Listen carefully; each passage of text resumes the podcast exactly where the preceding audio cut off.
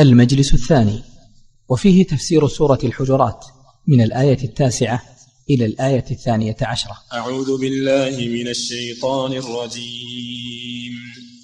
وإن طائفتان من المؤمنين اقتتلوا فأصلحوا بينهما. فإن بغت إحداهما على الأخرى فقاتلوا التي تبغي حتى تفيء إلى أمر الله فإن فاءت فأصلحوا بينهما بالعدل وأقسطوا إن الله يحب المقسطين إنما المؤمنون إخوة فأصلحوا بين أخويكم واتقوا الله لعلكم ترحمون. يا أيها الذين آمنوا لا يسخر قوم من قوم عسى أن يكونوا خيرا منهم. ولا نساء من نساء عسى أن يكن خيرا منهن. ولا تلمزوا أنفسكم ولا تنابزوا بالألقاب. بئس الاسم الفسوق بعد الإيمان. ومن لم يتب فأولئك هم الظالمون. يا أيها الذين آمنوا اجتنبوا كثيرا من الظن إن بعض الظن إثم. ولا تجسسوا ولا يغتب بعضكم بعضا. أيحب أحدكم أن يأكل لحم أخيه ميتا فكرهتموه. واتقوا الله إن الله تواب رحيم. بسم الله الرحمن الرحيم. الحمد لله رب العالمين. صلى الله وسلم على نبينا محمد. وعلى آله وأصحابه أجمعين. ولا تزال الآيات الكريمات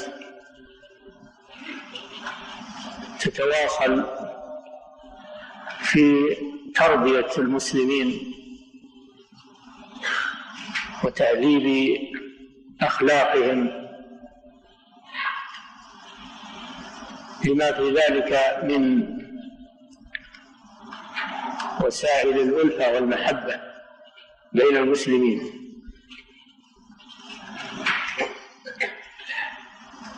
قال تعالى يا أيها الذين آمنوا يا أيها الذين قال تعالى يا أيها الذين آمنوا. وقال تعالى وإن طائفتان من المؤمنين اقتتلوا. فأصلحوا بينهما. فإن بغت إحداهما على الأخرى فقاتلوا التي تبغي حتى تفيء إلى أمر الله.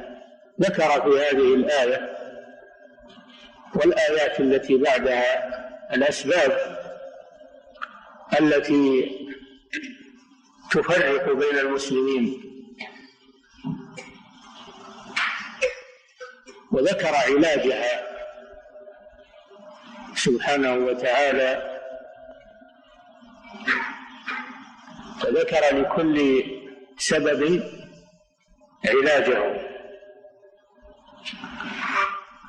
وبهذا يحصل الوئام والألفة والمحبة واجتماع الكلمة بين الراعي والرعية وبين المسلمين بعضهم مع بعض. وإن طائفتان. طائفة هي الجماعة أو الفرقة. وقد تطلق الطائفة ويراد بها الواحد. ولكن المراد هنا الفرقة والجماعة. وإن طائفتان من المؤمنين.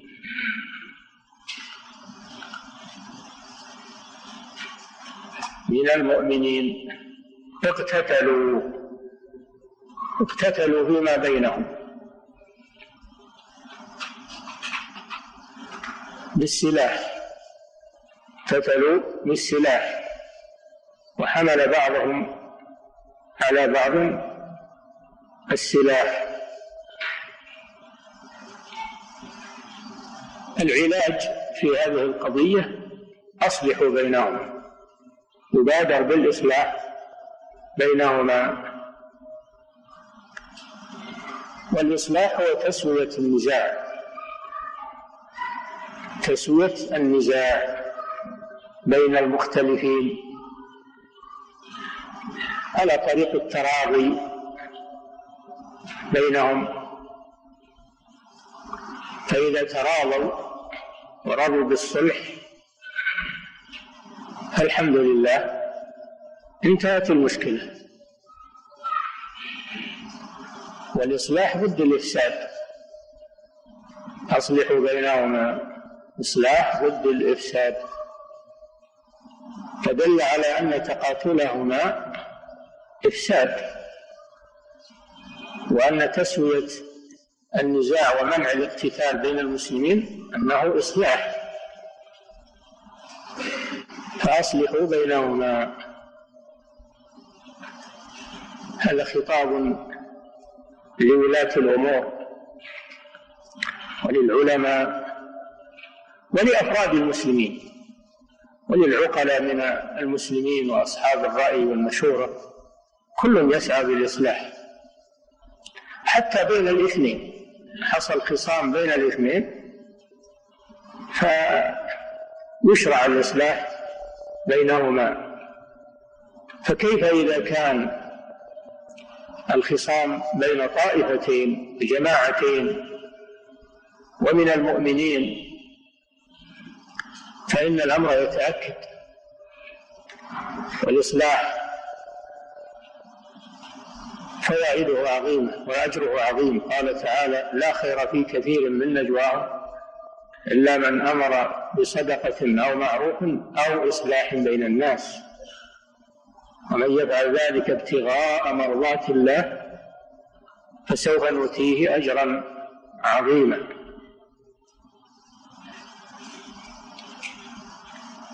قال تعالى والصلح خير. قال النبي صلى الله عليه وسلم الصلح جائز بين المسلمين إلا صلحا أحل حراما أو حرم حلالا فأصلحوا بينهما هذا أمر للوجوب. ولا نقف متفرجين على ما يقع بين المسلمين من خصام وقتال وسوء التفاهم بل يجب أن نتدخل. لأجل تدارك الخطر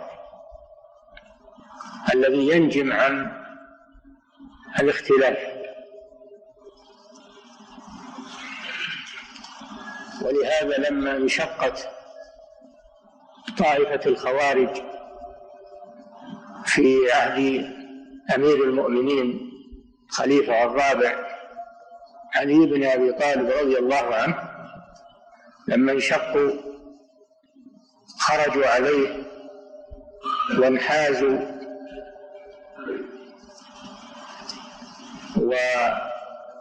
وصاروا يهددون المسلمين. أمير المؤمنين علي بن أبي طالب أرسل إليهم ابن عمه حبر الأمة عبد الله بن عباس رضي الله عنهما أرسله إليهم في معسكرهم.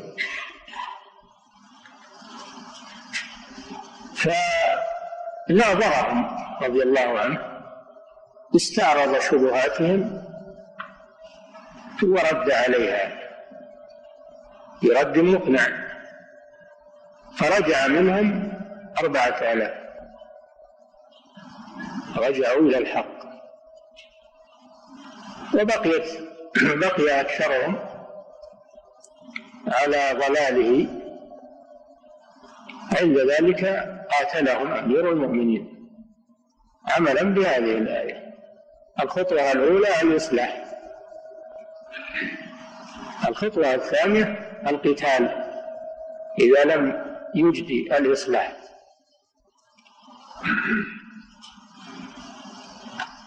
فإن بغت إحداهما على الأخرى. تعدت ولم تقبل.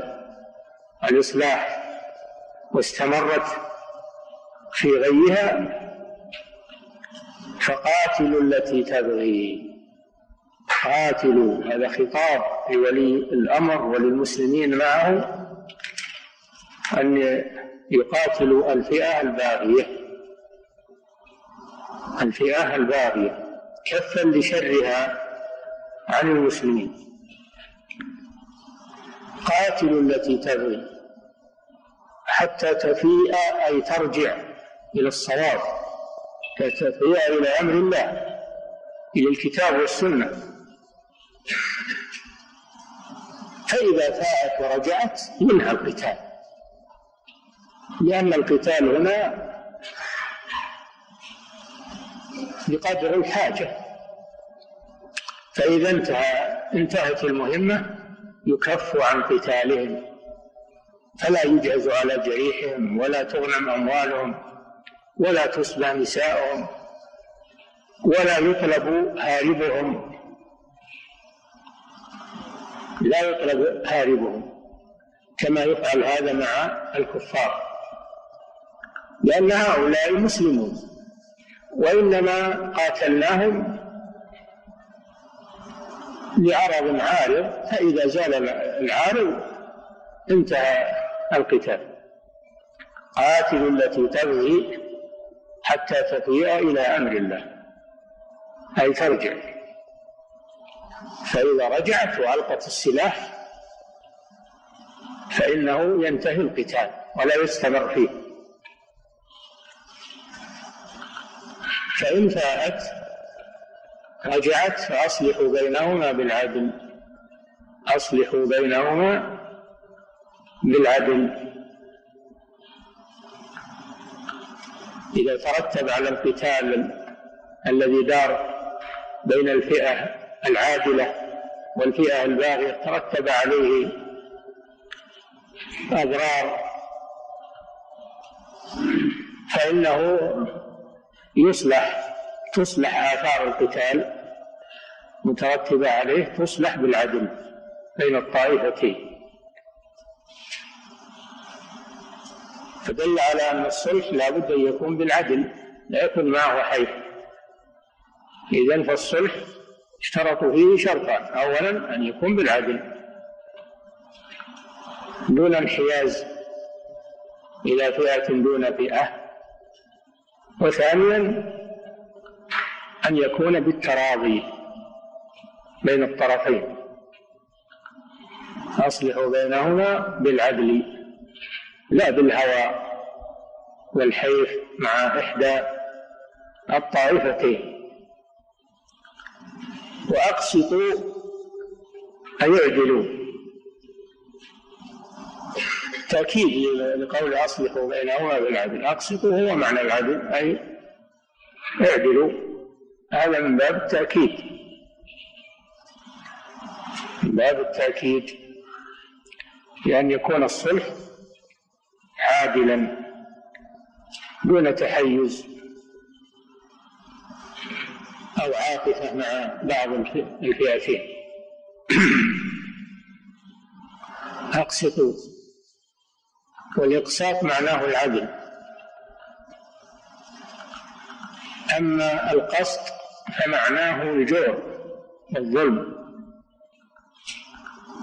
الثلاثي. قسط الفعل الثلاثي يعني جار وظلم. وأما القاسطون فكانوا لجهنم حطبا. أما الإقساط الرباعي المزيد فإن معناه العدل. المقسطون على منابر من نور. كما جاء في الحديث في رواية على منابر من لؤلؤ يوم القيامة الذين يعدلون في تعليهم وما وما ولوا. فالمقسطون لهم أجر عظيم ولهذا قال إن الله يحب المقسطين. هذا في وصف الله جل وعلا بأنه يحب أهل الطاعات. وأهل الإنصاف والعدل يحبهم سبحانه وتعالى.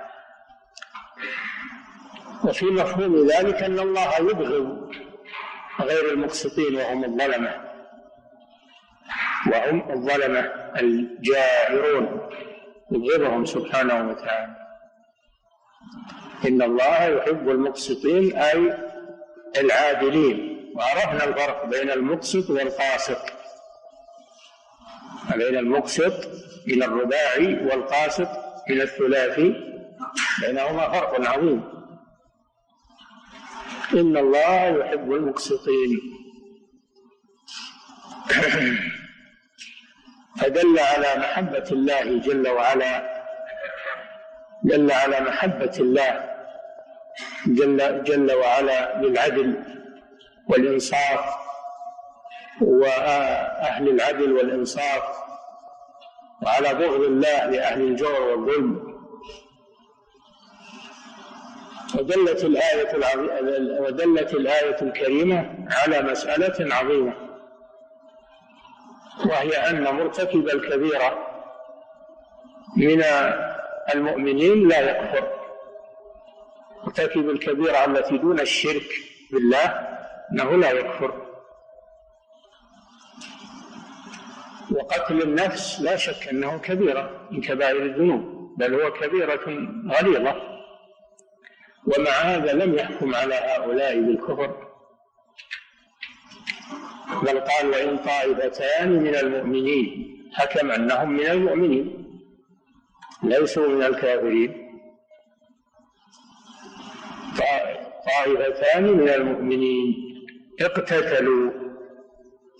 فدل على أن القتل قتل المؤمن بغير حق وإن كان جريمة كبيرة غليظة إلا أنه لا يخرج صاحبه من الملة لكنه ينقص إيمانه. وهذا مذهب أهل السنة والجماعة. وإن طائفتان من المؤمنين اقتتلوا فسماهم مؤمنين يا كونهم يقتتلون.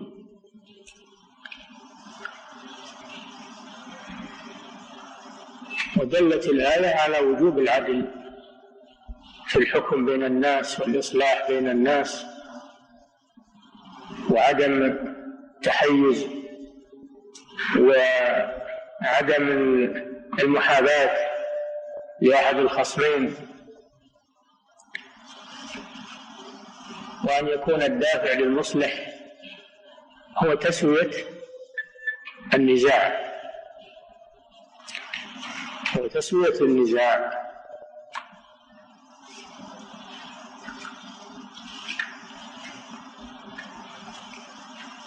دل على وجوب العدل.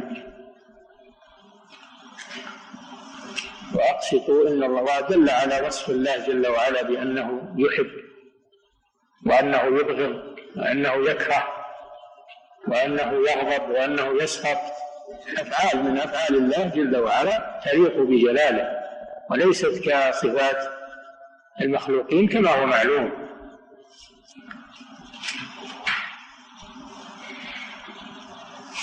ودلت الآية الكريمة على الاهتمام بشؤون المسلمين وأنه يجب على المسلمين أن يصلحوا بين المتنازعين والمتقاتلين والمختلفين أن يصلحوا بينهم. ولهذا جعل الله للغارمين جعل الله للغارمين في الإصلاح نصيبا من الزكاة ولو كانوا أغنياء. من مصارف الزكاة الغارمين والغارم على قسمين غارم لإصلاح ذات البين غارم وهو ما يسمى الغارم لغيره فهذا يعطى من الزكاة ولو كان غنيا. لئلا يجحف الغرامة بماله إذا تحمل حمالة لأجل يصلح بين الناس أنه لا يترك تحملها وحده بل يعان عليه. أما الثاني النوع الثاني والغارم نفسه هو المدين المعسر. المدين المعسر. فهذا لا يعطى إلا إذا كان فقيرا لا يقدر على السداد أما إذا كان مدينا يقدر على السداد هذا لا يستحق الزكاة. ثم قال جل وعلا إنما المؤمنون إخوة. إنما المؤمنون إخوة. هذا يدل على ما دل عليه أو, أو على ما دلت عليه الآية السابقة أن الكبيرة لا تخرج المسلم من الإيمان ما دامت أنها دون الشرك والكفر بالله عز وجل. فسماهم إخوة مع كونهم يتقاتلون.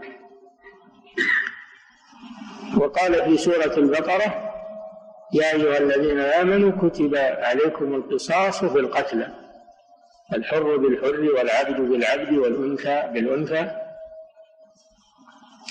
فمن عفي له من أخيه شيء عفي له من أخيه شيء فسمى القتيل أخا للقاتل.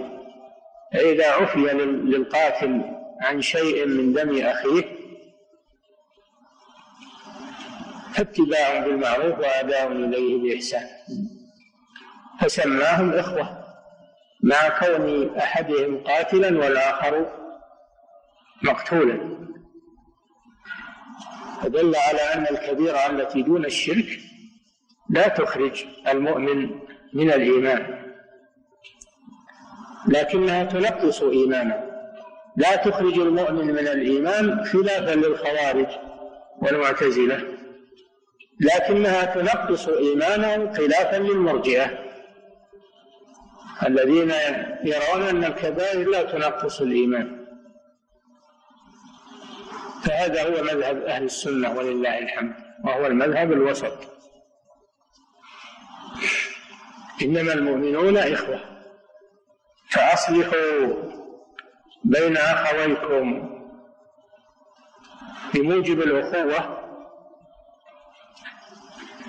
أصلحوا بين أخويكم إذا حصل سوء تفاهم بين الإخوة فاسعوا في الإصلاح.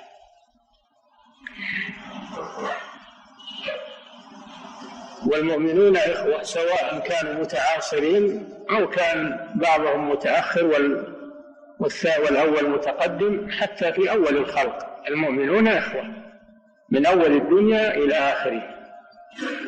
وسواء كانوا في بلد واحد أو في بلدان متفرقة. المؤمنون إخوة. ولهذا قال في الآية الأخرى في وصف في وصف الصحابة. ربنا اغفر لنا ولإخواننا الذين سبقونا بالإيمان. ولا تجعل في قلوبنا غلا للذين آمنوا. فأصلحوا بين أخويكم.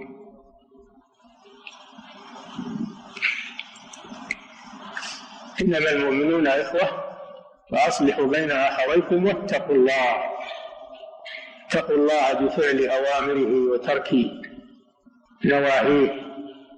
لعلكم ترحمون. لعلكم يعني رجاء. رجاء أن تنالوا رحمة الله سبحانه وتعالى. فرحمة الله إنما تنال بالتقوى. إنما تنال بالتقوى. وهي أن تفعل ما أمرك الله به وأن تترك ما نهاك الله عنه طمعا في ثوابه وخوفا من عقابه على نور من الله عز وجل. هذه هي التقوى. سميت تقوى لأنها تقي من عذاب الله ومن غضب الله. تقي من عذابه ومن غضبه. واتقوا الله لعلكم ترحمون. أي رجاء أن تنالوا رحمة الله سبحانه وتعالى. فدل على على على وصف الله جل وعلا بالرحمة. ومن أسمائه الرحمن الرحيم. صفة من صفات الله جل وعلا. وهي الرحمة واسمه الرحمن الرحيم. اتقوا الله لعلكم ترحمون. ودل على أن الرحمة رحمة الله إنما تنال بأسبابها وهي تقوى الله جل وعلا.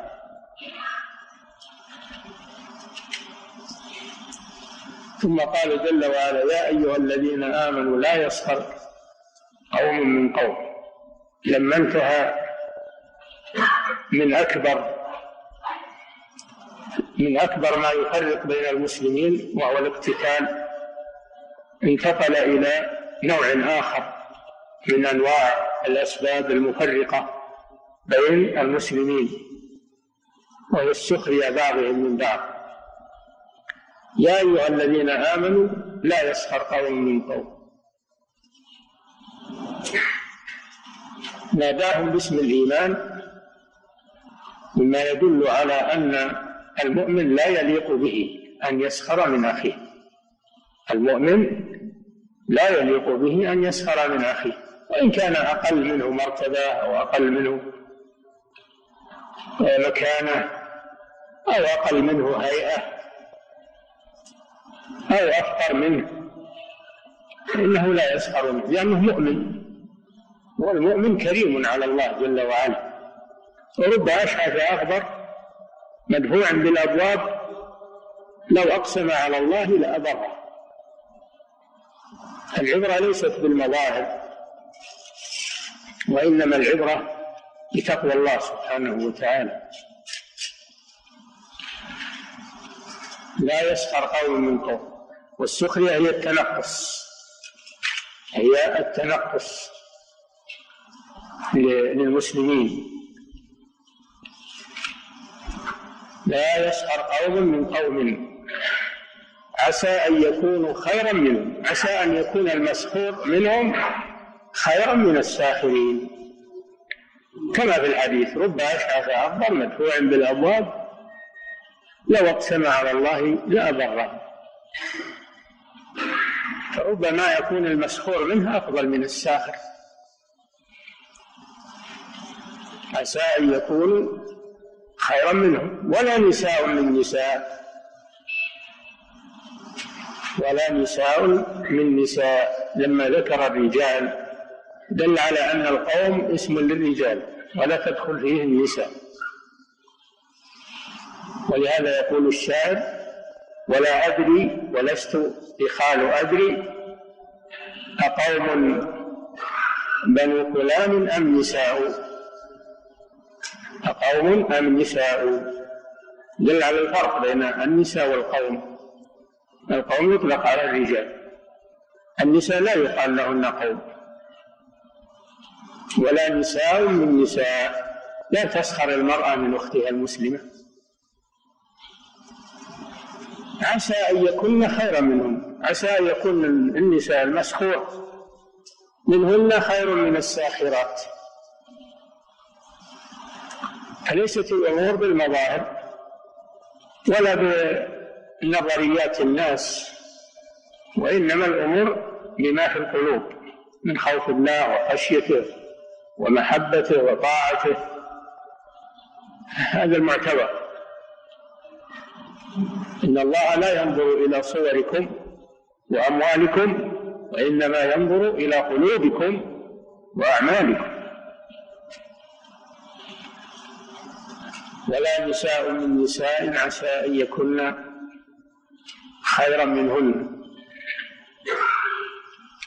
وكذلك لا يسخر الرجل من المرأة ولا تسخر المرأة من الرجل. لأن لأن الآية إنما المؤمنون إخوة. رجالا ونساء هم إخوة في الإسلام. ثم قال جل وعلا ولا تلمزوا أنفسكم. اللمز هو التنقص اللمز هو التنقص ويكون بالقول. أما الهمز فهو بالفعل. ولهذا قال جل وعلا ويل لكل همزة لمزة. فالهمز يكون الهمز يكون بالفعل. وأما اللمز فيكون بالقول والتنقص ولا تلمزوا أنفسكم. هل معناه أن الإنسان لا يلمز نفسه؟ ما هنا أحد يلمز نفسه. زين أن الإنسان يلمز نفسه ويحتقر نفسه هذا طيب. ولا يفخم نفسه ويعظم نفسه. ليس هذا هو المراد. لا تلمزوا أنفسكم أي لا يلمز بعضكم بعضا. لأن المؤمنين كالنفس الواحدة. المؤمنون كالنفس الواحدة. فإذا لمزت أخاك فقد لمزت نفسك. لمزت نفسك. ولا تلمزوا أنفسكم أي لا يلمز بعضكم بعضا لأن المسلمين كالنفس الواحدة. مثل المسلمين في توادهم وتراحمهم وتعاطفهم كمثل الجسد الواحد. المؤمن للمؤمن كالبنيان شد بعضه بعضا. ولا تلمزوا أنفسكم ولا تنابزوا بالألقاب. كل هذه أسباب للنفرة والتفرقة. قضى عليها القرآن قضى عليها وعالجها. ولا تل ولا تنابزوا بالألقاب. اللقب هو ما أشعر بمدح أو ذم. اللقب قد يكون يشعر بالمدح. أن تقول الكريم الفاضل آه، السمح الجواد هذا لقب يقتضي المدح. أو لم تقول البخيل الشحيح الجاهل إلى غير ذلك من التنقصات. لا تنابزوا بالألقاب. الألقاب السيئة التي يكرهها أخوك فلا تلمزه بلقب سيء. أو أن تلمزه بلقب في بعيب في جسمه. بعيب في جسمه. وتتنقصه من أجل ذلك. فإن هذا لا يجوز. ولا تنابزوا بالألقاب. وليت طلبة العلم الآن يتنبهون لهذا لأنهم وقع بعضهم في بعض باللمس والتنابز بالألقاب وتلمس العثرات من بعضهم على بعض والتحيزات والانقسامات.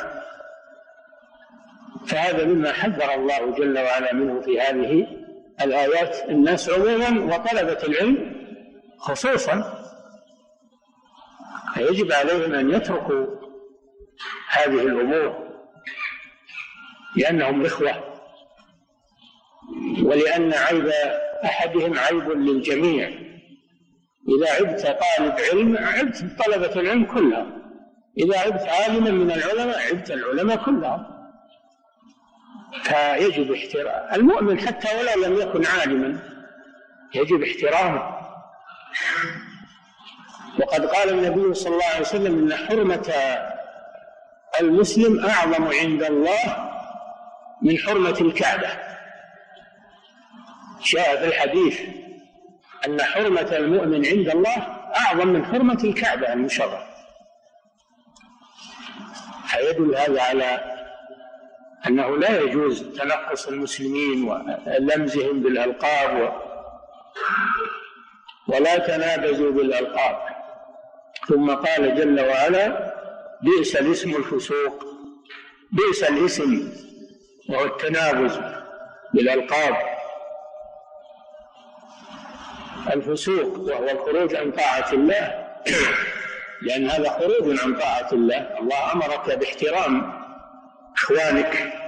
خرجت على هذا فنبذتهم بالألقاب التي يكرهونها. ولا تنابزوا بالألقاب. بئس الاسم الفسوق بعد الإيمان. بئس الاسم ما هو الاسم؟ الفسوق بعد الإيمان.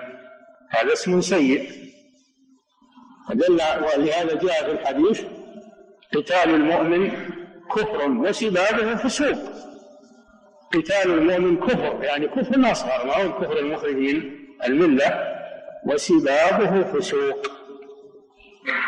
فسباب المسلم فسوق كما في هذه الآية وكما في الحديث. ليس الاسم الفسوق. بعد الإيمان. ثم قال جل وعلا ومن لم يتب من هذه الخصال السيئة فأولئك هم الظالمون. الظالمون لأنفسهم والظالمون لغيرهم. لأن الظلم هو وضع الشيء في غير موضعه وهو ينقسم إلى ثلاثة أقسام ظلم بين العبد وبين ربه وهو الشرك إن الشرك لظلم عظيم. وظلم العبد لنفسه بالمعاصي والسيئات فإنه إذا عصى الله فقد ظلم نفسه لأنه عرضها للعقوبة. وإذا أطاع الله فقد أكرم نفسه. حيث عرضها للثواب. والثالث ظلم العباد بعضهم مع بعض. وهو المراد هنا ظلم العباد ومن لم يتب من السخرية والتنابز بالألقاب وغير ذلك من أسباب تفرقة بين المسلمين فأولئك هم الظالمون. والظلم مرتعه وخيم. ودل على أن من تاب من السخرية والغيبة والنميمة والسب والشتم فإن الله يتوب عليه فيما بينه وبين الله. لكن حق المخلوق لا بد أن يسمح به. فكيف يتوب النمام والمغتاب واللماز والمتمسخر؟ كيف يتوب؟ وهو قد ظلم الناس. قالوا يستسمح منهم يتحلل منهم. يتحلل منهم ويطلب منهم المسامحة. لئلا يأخذ من حسناته يوم القيامة. تحلل منهم اليوم. أوردوا على هذا إشكالا وهو أنه لو ذكر لهم ذلك ربما زادهم غضبا عليهم قالوا إذا كان يخشى أن إخبارهم لهم أو أو أنهم ميتين ميتون. أو أحيا ولكن إذا أخبرهم تسوء العشرة بينهم. قالوا لا يخبرهم. ولكن يدعو لهم.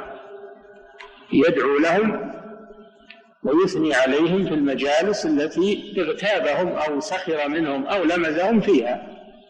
يثني عليهم ويدعو لهم. ويكون بذلك قد تاب إلى الله سبحانه وتعالى.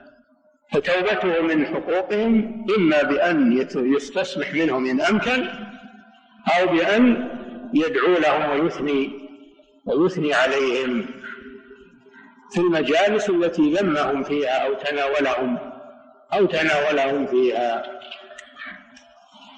وجاء في الحديث أن أنه يجب على من حضر المجلس الذي يغتاب فيه أو يلم فيه أو يتمسخر فيه أنه يجب عليه أن ينكر. أنه يجب عليه أن ينكر ذلك.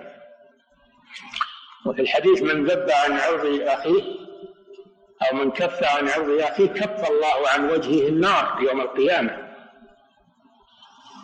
فيجب على المسلم أنه إذا حضر مجلسا فيه غيبة ونميمة وفيه تمسخر بالناس ونبذ بالألقاب وطلبة العلم والعلماء أن يرد عن أعراض إخوانه وأن ينصح هذا الرجل.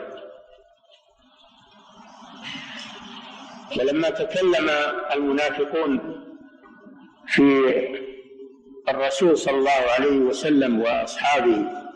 قالوا ما رأينا مثل قرائنا هؤلاء؟ أرغب بطونا وأكذب ألسنا واجبا عند اللقاء. كان في المجلس شاب. قالوا له عوف بن مالك فأنكر.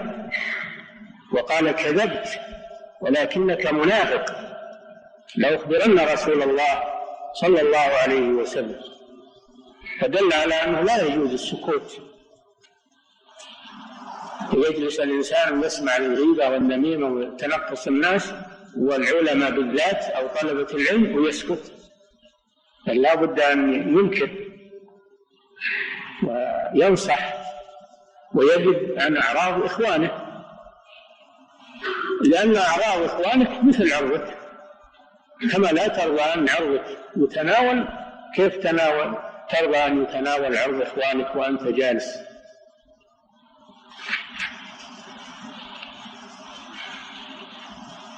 ومن لم يتب فأولئك هم الظالمون. ثم قال جل وعلا يا أيها الذين آمنوا اجتنبوا كثيرا من الظن.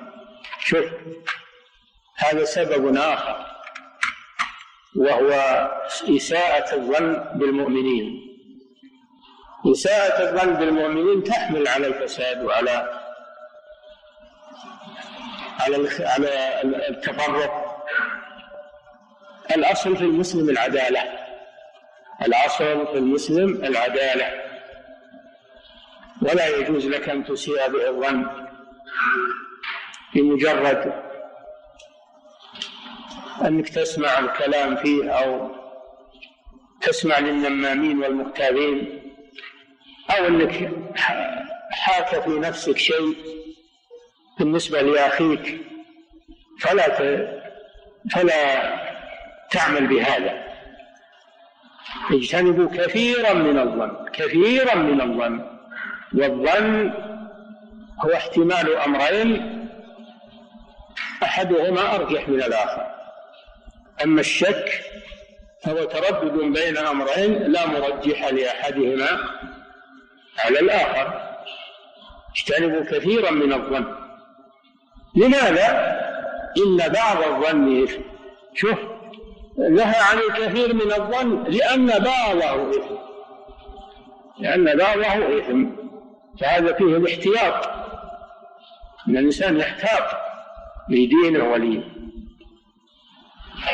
ولعرضه ولحرمات المسلمين.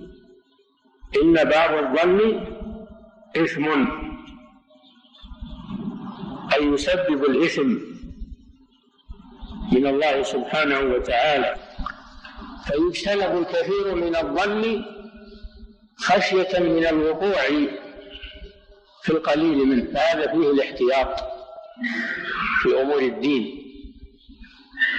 اجتنبوا كثيرا من الظن. إن بعض الظن إثم. هذا فيه دليل على أن الأصل في المسلم العدالة والخير ولا يساء به الظن. ما لم يظهر منه شيء. فإذا ظهر منه شيء فلا تسبه في المجالس أو تتنقصه في المجالس بل كما سبق أنك تناصحه فيما بينك وبينه. تناصحه فيما بينك وبينه. أما الكلام فيه في المجالس فهذا زيادة شر وتفرقة بين الناس. ولا سيما إساءة الظن بولاة أمور المسلمين وبالعلماء وبطلبة العلم وبأفراد المسلمين. لا تسيء الظن بهم. لا تسيء الظن بهم. بل احملهم على الخير. احملهم على الخير. وكونه يحصل منهم بعض الشيء طبيعة الإنسان. أنت هل أنت سليم؟ فكر في نفسك أنت. أنصف من نفسك. هل أنت سليم مئة بالمئة؟ حتى تتنقص الآخرين. ابدأ بنفسك.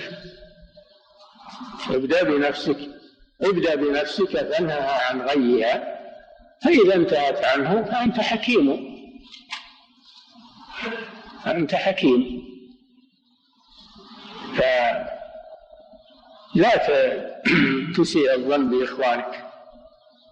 المسلمين عموما والخواص منهم وهم ولاة الأمور والعلماء وطلبة العلم خصوصا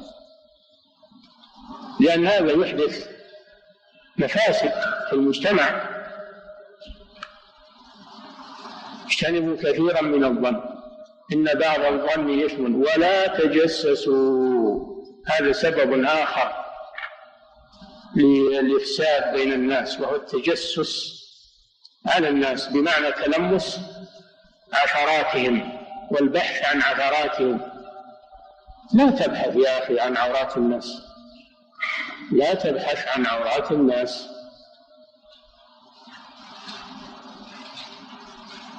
عليك بنفسك وعورات نفسك. ولهذا يقول الإمام الشافعي رحمه الله إذا كنت إذا كنت ترجو أن تعيش سليما من الأذى وحظك موفور وعرضك صين لسانك فاحفظه لا تذكر به عورة امرئ. فكلك عورات وللناس ألسن كلك عورات وللناس ألسن احفظ نفسك.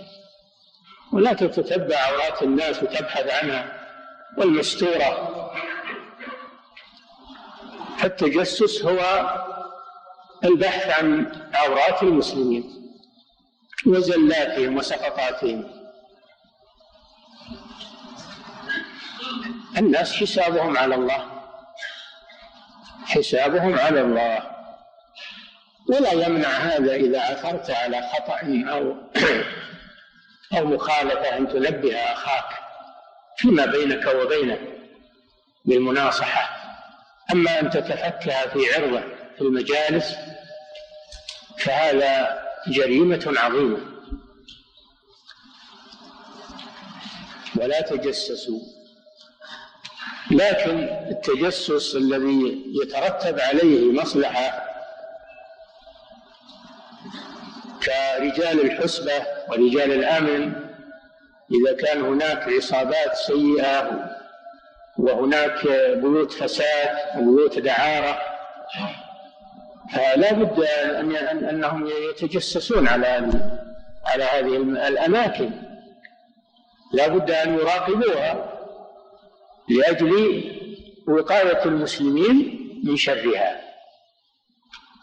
فإذا كان التجسس يترتب عليه مصالح أعظم وأكثر فإنه جائز. أما إذا كان التجسس لا يترتب عليه إلا مضار أو مصالح قليلة فإنه حرام. فإنه حرام. قالوا والفرق بين التجسس والتحسس؟ أن التحسس يكون في الخير وأما التجسس فيكون في الشر. ولهذا قال يعقوب عليه السلام لبنيه يا بني اذهبوا فتحسسوا من يوسف وأخيه ولا تيأسوا من روح الله. تحسسوا من يوسف وأخيه. هذا ليس فيه محذور لأنه للخير لا للشر. ثم قال ولا يغتب بعضكم بعضا. هذا سبب آخر من أسباب فساد المجتمع وهو فشو الغيبة بين الناس. الغيبة ما هي؟ فسرها النبي صلى الله عليه وسلم الحديث الصحيح. قال الغيبة ذكرك أخاك بما يكره. قالوا يا رسول الله إن كان في أخي ما أقول. قال إن كان فيه ما تقول فقد اغتبته. وإن لم يكن فيه ما تقول فقد بهته يعني كذبت عليه. فأنت لا تخلو إما أن تكون مغتابا أو كذابا. لا تخلو من هذا. إلا أنه يستثنى من ذلك ذكر مساوئ الشخص للتظلم من أجل التظلم وطلب الإنصاف منه عند القاضي أو عند الحاكم. فتقول فلان أكل حقي فلان ظالم فلان. لا بأس. هند بنت عتبة رضي الله عنها قالت للرسول صلى الله عليه وسلم إن أبا سفيان رجل شحيح. لا يعطيني ما يكفيني قالت شحيح. وهذا وصف ذم لكن ما قصدها تنقص أبي سفيان وإنما قصدها الوصول إلى حقها. وبيان السبب لذلك فإذا كان هذا من باب التظلم عند الحكام والقضاة لأجل الوصول إلى الحق فلا بأس بذلك وكذلك عند المشورة إذا شاورت واحد يبي يزوج شخص أو يبي أو يبي يسافر معه أو يبي يشاركه وش رأيك يا فلان؟ إذا كنت تعلم له عيب اذكره لأن هذا من النصيحة ولهذا لما جاءت فاطمة بنت قيس إلى رسول الله صلى الله عليه وسلم تستشيره لأنه خطبها لأنه خطبها معاوية وخطبها رجل آخر. أيهما تتزوج؟ فقال صلى الله عليه وسلم أما معاوية فصعلوك لا مال له. وأما أبو جهيم فلا يضع العصا عن عاتقه. قالوا معناه لا إنه دائم السفر. دائم السفر والغيبة عن زوجته أو أنه يضرب النساء. فالرسول ذكر عيب الرجلين لأجل المشورة لأن هذا من النصيحة لا من باب التفكر في أعراض الناس. أما إذا كان لغير ذلك فالغيبة كبيرة من كبائر الذنوب ولا يغتب بعضكم بعضا. ثم بين شبه الغيبة بأسوأ مثال. لأجل التنفير منها فقال أيحب أحدكم أن يأكل لحم أخيه ميتا؟ فكرهتموه فالذي يغتاب أخاه ويقع في عرضه كالذي يأكل لحمه وهو ميت. في بشاعة هذا الأمر. في بشاعة هذا الأمر. النفوس تنفر من هذا. تنفر من أكل الميتات عموما وأكل ميتة الإنسان من باب أولى النفور منها. الذي يغتاب أخاه كالذي يأكل لحمه ميتا فهذا من التنفير عن هذه الجريمة. أن يحب أحدكم أن يأكل لحم أخيه ميتا؟ فكرهتموه. يكرهه الإنسان طبعا. يكرهه بطبيعته. فكما كرهه بطبيعته يكرهه شرعا لأنه كبيرة من كبائر الذنوب.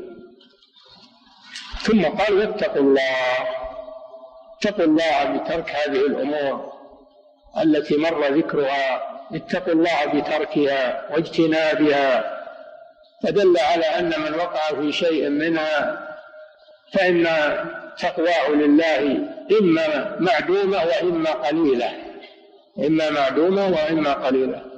أن الوقوع في شيء مما سبق أنه إما أنه ينافي التقوى وإما أنه ينقصها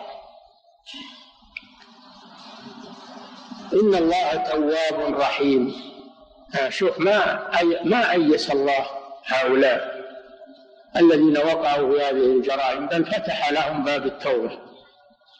قال إن الله تواب. هذا حث لهم على التوبة وعدم الاستمرار فيما هم فيه أو اليأس أو اليأس من قبول التوبة. فإن الله تواب كثير التوبة. ولهذا قال في الآية الأخرى قل يا عبادي الذين أسروا على أنفسهم لا تقنطوا من رحمة الله. إن الله يغفر الذنوب جميعا. إن الله تواب. كثير التوبة. يقبل التوبة عن عباده وهو الذي يقبل التوبة عن عباده ويعفو عن السيئات. قال تعالى وأنا التواب الرحيم. إن الله تواب رحيم. تواب يقبل التوبة رحيم يرحم. عباده فلا يحب أن يعذبهم لا يحب أن يعذبهم. أبدا يكره لهم العذاب لكن إذا لم يتوبوا إلى الله وتعاطوا أسباب العذاب فإن الله يعذبهم لأن التقصير جاء من قبلهم. وإلا فالله رحيم سبحانه وتعالى. لا يحب أن يعذب عباده. مهما تابوا ومهما رجعوا ومهما فإن الله يتوب عليهم. لكن إذا هم تركوا الأسباب أسباب المغفرة وأسباب التوبة فإنهم هم الذين فرطوا. وعرضوا أنفسهم لسخط الله سبحانه وتعالى. هذا والله أعلم وصلى الله وسلم على نبينا محمد وعلى آله وأصحابه أجمعين صلى الله إليكم سماحة الوالد يقول السائل تقدم معنا في الدرس الفرق بين القسط والإقساط بقولكم أن أصل الأول رباعي والثاني ثلاثي فما المراد بذلك؟ المراد هذا علم الصرف تدرس علم الصرف وتعرف الثلاثي من الرباعي وتعرف المزيد من المجرد يحتاج إلى أنك تدرس علم الصرف نعم. صلى الله عليكم سماحة الوالد. يقول السائل إذا كان المسلم الباغي هارب وهو يريد الكرة هل نتركه أم نقتله؟ لا إذا علمنا أنه هرب لأجل يعود أو ينحاز إلى طائفة أخرى أو يستنجد بها فإنه يقتل. فإنه يقتل. نعم.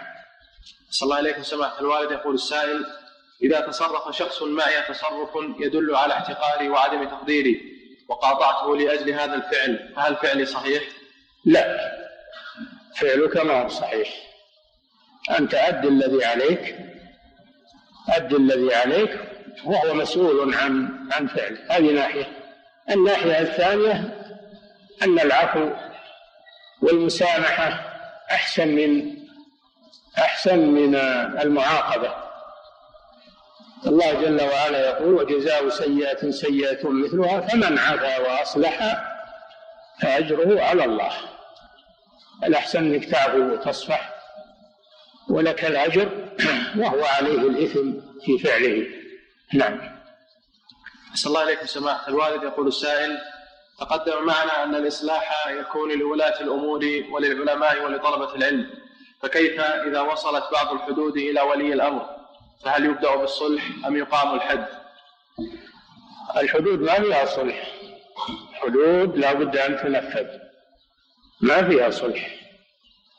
ولا فيها عفو. ولا فيها أخذ عوض. لا بد أن تنفذ. ولهذا لما حاولوا مع الرسول صلى الله عليه وسلم أن يترك قطع امرأة من بني مخزوم قال صلى الله عليه وسلم إنما أهلك من كان قبلكم أنهم كانوا إذا سرق فيهم الضعيف إذا سرق فيهم الشريف تركوه وإذا سرق فيهم الضعيف أقاموا الحد أقاموا عليه الحد. ثم قال ويل الله لو أن فاطمة بنت محمد صلى الله عليه وسلم سرقت لقطعت يدها. ما في محاذاة في الحدود إذا بلغت السلطان فلا بد من تنفيذها. نعم. صلى الله عليكم سماحة الوالد يقول السائل. إنما العفو أو أو إنما العفو أو أخذ المال هذا في القصاص. القصاص هذا حق للإنسان. يجوز أن يستوفي ويجوز أن يعفو مجانا ويجوز أن يعفو إلى الدية أو إلى مال ولو كان أكثر من الدية. يجوز. هذا في في القصاص خاصة. يجوز المعاوضة عنه. أما في الحدود فلا. ما في معاوضة. نعم. صلى الله عليكم سماحة الوالد. يقول السائل إذا أخطأ العالم فهل يجوز لطالب العلم أن يبين خطأه أمام الناس؟ لا ما يجوز له يبين خطأه لا أمام الناس ولا بينه وبينه. يبين صراحة. وإنما يعرض له فيقول لو قال شخص كذا وكذا مثلا. لو قال شخص كذا وكذا مثلا أو يقول أنا عثرت على حديث يمكن العالم استدل بحديث وهذا الحديث لا يصلح للاستدلال. أنا يقول إنك أخطيت. يقول أنا عثرت على حديث كذا وكذا وقالوا في سنده كذا وكذا. لأجل يتنبه. لأجل أنه يتنبه بدون أنك تباشره بالانتقاد. نعم. صلى الله عليه سماحة الوالد يقول السائل ما هي الآداب التي يلتزمها المسلم عندما يسمع القرآن؟ كما قال الله تعالى وإذا قرئ القرآن فاستمعوا له وأنصتوا. يستمع وينصت للقرآن. لعلكم ترحمون. نعم. صلى الله عليه سماحة الوالد يقول السائل في قول الله جل وعلا ولا تزكوا أنفسكم. استمعوا له لأسماعكم وأنصتوا يعني يقطعوا الحركات والأشغال. وأقبلوا على سماع القرآن. نعم. صلى الله عليكم سماحة الوالد. يقول السائل في قول الله جل وعلا ولا تزكوا أنفسكم. فلا فلا تزكوا. نعم. فلا تزكوا أنفسكم. هل معنى الآية؟ أي لا يزكي بعضكم بعضا كما جاء في آية اللمس لا. ولا تزكوا أنفسكم لا تمدحوا أنفسكم. تفتخروا بأعمالكم. هذا معناه. لكن في الآية الأخرى قد أفلح من زكاها. أثنى على الذين يزكون أنفسهم. أما الجمع بين الآيتين؟ الجمع بين الآيتين أن النهي عن تزكية النفس بالمدح والإعجاب بالعمل. وأما تزكية النفس المطلوبة فهي تزكيتها بالطاعة. تزكيتها بالطاعة والعمل الصالح. قد أفلح من تزكى قد أفلح من زكاها قد خاب من دساها زكى نفسه بالطاعة والعمل الصالح. فهذا مطلوب. أما تزكية النفس بالمدح والإعجاب فهذا ممنوع. نعم. صلى الله عليكم سماحة الوالد. يقول السائل هل تنصحون طالب العلم المبتدئ بقراءة تفسير ابن كثير؟ وهل يحفظ الشرح أم يكتفي بالفهم؟ نعم. تفسير ابن كثير تفسير جيد وتفسير مبني على أصول أصول التفسير. تفسير القرآن بالقرآن ثم تفسير القرآن بالسنة ثم تفسير القرآن بأقوال الصحابة ثم تفسير القرآن بأقوال التابعين. هذا الذي بني عليه التفسير ابن كثير فهو تفسير مؤصل. ولذلك تجدونه مشحونا بالأحاديث وتجدونه يورد الآيات التي يفسر بعضها بعضا ومشحون بالآثار وأقوال الصحابة وأقوال التابعين. هو تفسير عظيم بلا شك. نعم. صلى الله عليكم. سماحة الوالد يقول السائل اختصم في قريتنا شخصان واشتد بينهما النزاع وقام أبناء كل واحد منهما مع أبيهم وقد حاولنا الإصلاح بينهما ولم ينفع ذلك. واستمرت القضية بينهما في المحكمة ثم جرت بينهما مشادة وإطلاق للنار من أحدهما. فهل يجب على بقية أهل القرية أن يقاتلوا المعتدي ولو كان هناك محاكم شرعية؟ لا لا القتال من صلاحيات الإمام. ما يجوز للقبائل أن تتقاتل أو أبناء الرجلين يتقاتلون أو القرية. لا هذا من صلاحيات الإمام. قتال من صلاحيات الإمام سواء قال كان قتالا للكفار أو قتالا للبغاة. نعم.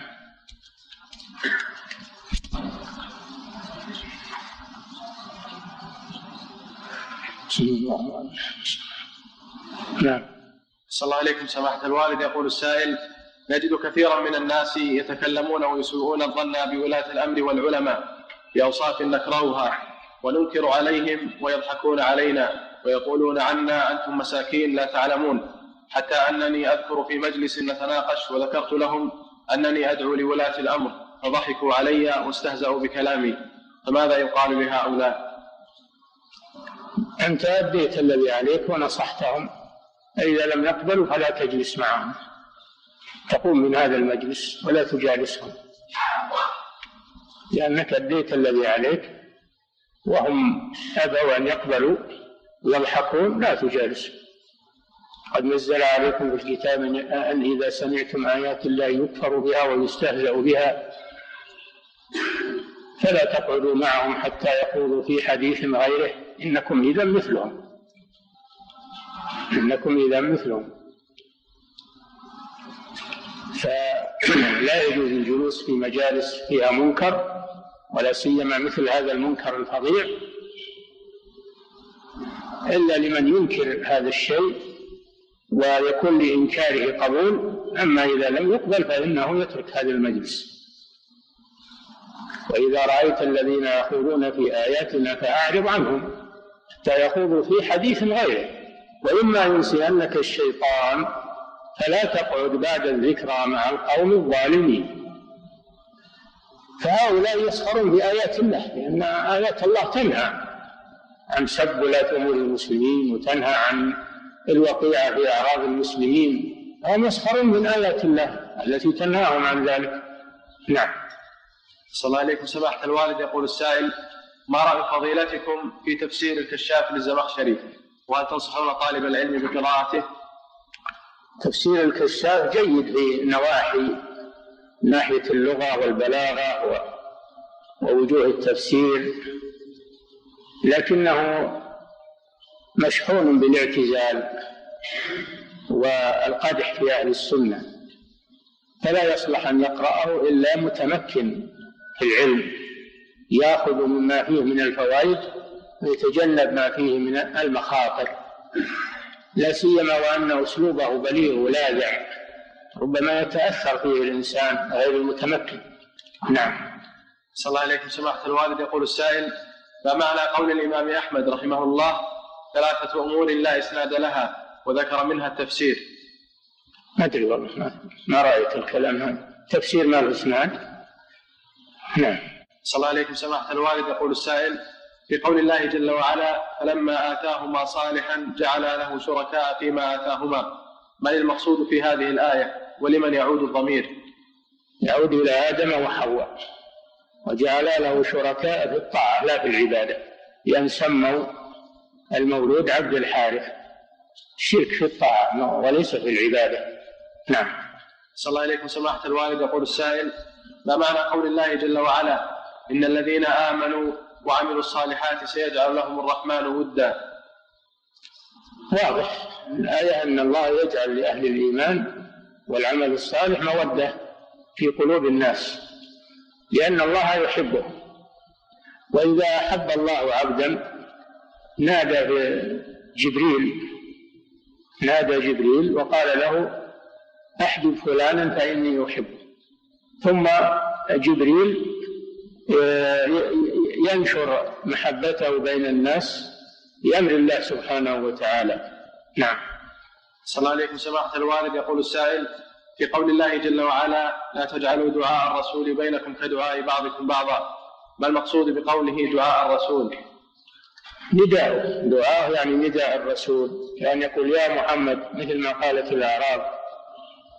فلا يناديه باسمه. وإنما يقول يا نبي الله يا رسول الله. نعم. صلى الله عليكم سماحة الوالد يقول السائل في قول الله جل وعلا فأولئك مع الذين أنعم الله عليهم من النبيين والصديقين والشهداء. يقول ما المقصود بالصديقين؟ الصديق كثير الصدق. الصديق كثير الصدق. الذي لم يجرب عليه كذب. هذا هو الصديق؟ لا يزال الرجل يصدق ويتحرى الصدق حتى يكتب عند الله صديقا. نعم. فالصديق مبالغة في الصدق كثرة الصدق. نعم. صلى الله عليكم سماحة الوالد. يقول السائل في قول الله جل وعلا لإيلاف قريش. ما معنى لإيلاف؟ لإيلاف قريش إيلافهم رحلة الشتاء والصيف. أنهم قريش كانوا في الجاهلية لهم رحلتان تجاريتان رحلة في الشتاء إلى اليمن لأنه دافي.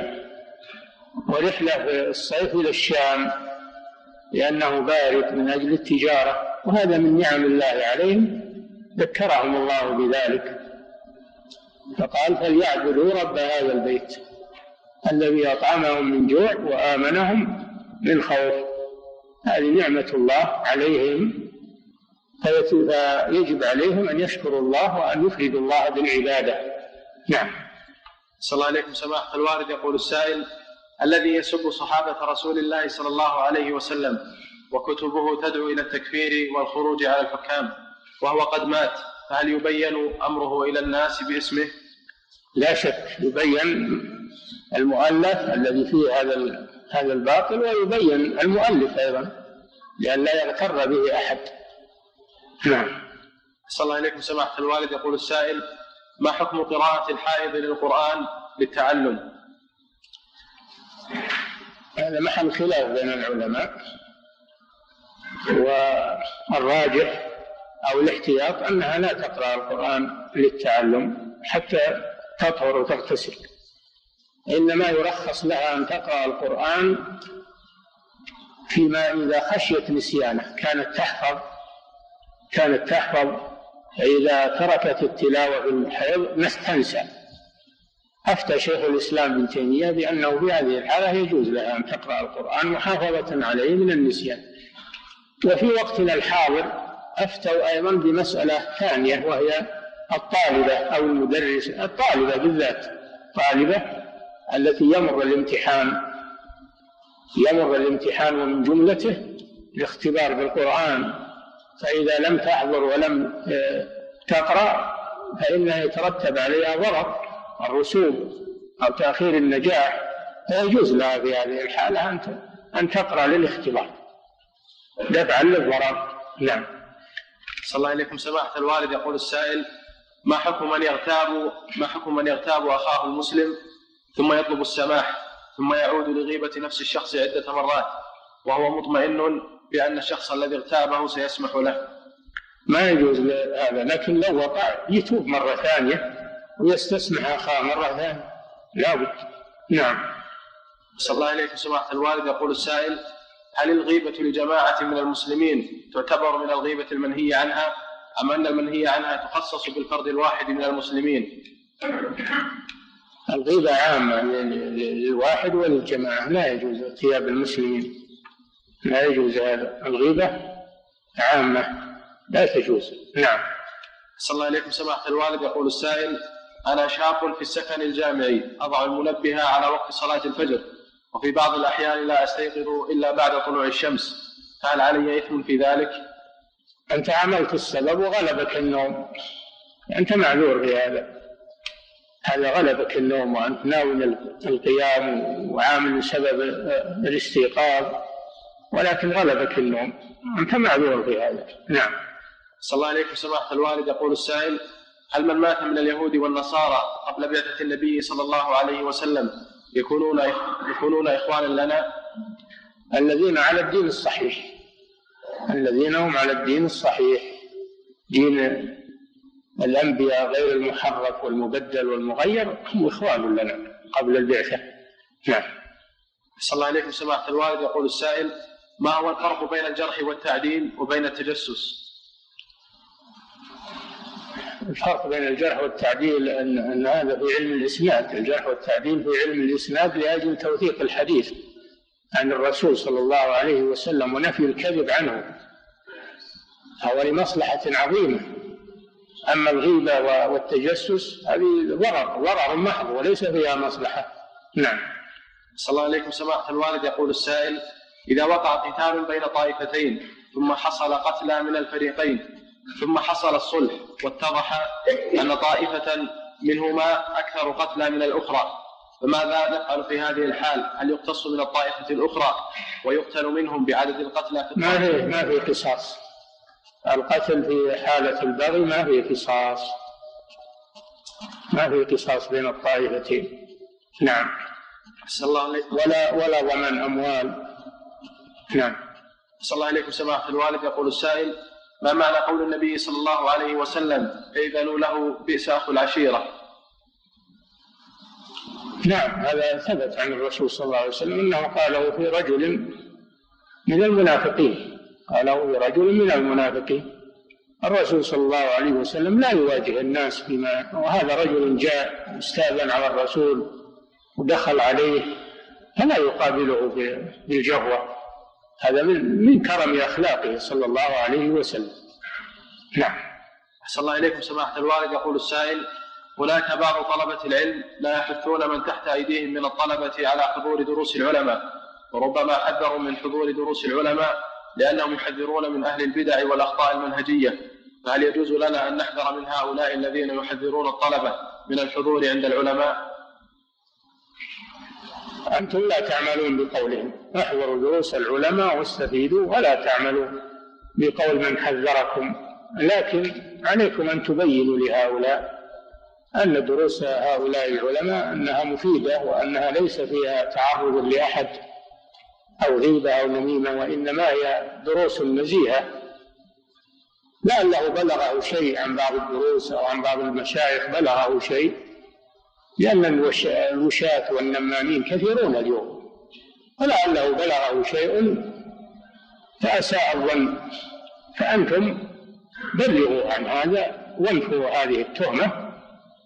فإن قبل فالحمد لله وإن لم يقبل فاتركوه وأقبلوا على طلب العلم. نعم. صلى الله عليه وسلم. الوالد يقول السائل رجل أيقظ ابنه البالغ للصلاة وضربه ثم سب هذا الولد الدين. وضربه والده مرة أخرى. والسؤال هل يعرض أمره على ولي الأمر حتى تبرأ ذمته أم يكتفي بنصحه وزجره؟ ما ندري. الضرب ربما يكون الضرب إنه في غير محله. وهو الذي سبب غضب الإبن وسبته للدين ما هو عن قصد. من شدة الغضب. هذا من شدة الغضب. فعلى الوالد إنه يحسن تأديب الولد وإقامه للصلاة. فإن أجدى ذلك معه وإلا فإنه يخرجه من بيته. إذا كان بلغ عاقلا واستقل بنفسه ولا ولا يريد الصلاة فلا يجوز له أن يؤويه في بيته. نعم. صلى الله عليه سماحة الوالد. يقول السائل ما معنى قول النبي صلى الله عليه وسلم لفاطمة لفاطمة بنت قيس أما معاوية فصعلوك لا مال له؟ نعم. معناه واضح إنه إنه فقير. كان معاوية رضي الله عنه فقيرا. كان فقيرا في ذاك الوقت. والمرأة تريد نفقة. ففي تزوجها للفقير ضرر عليها. وهي تستشير الرسول صلى الله عليه وسلم. نعم. الله تعالى أعلم.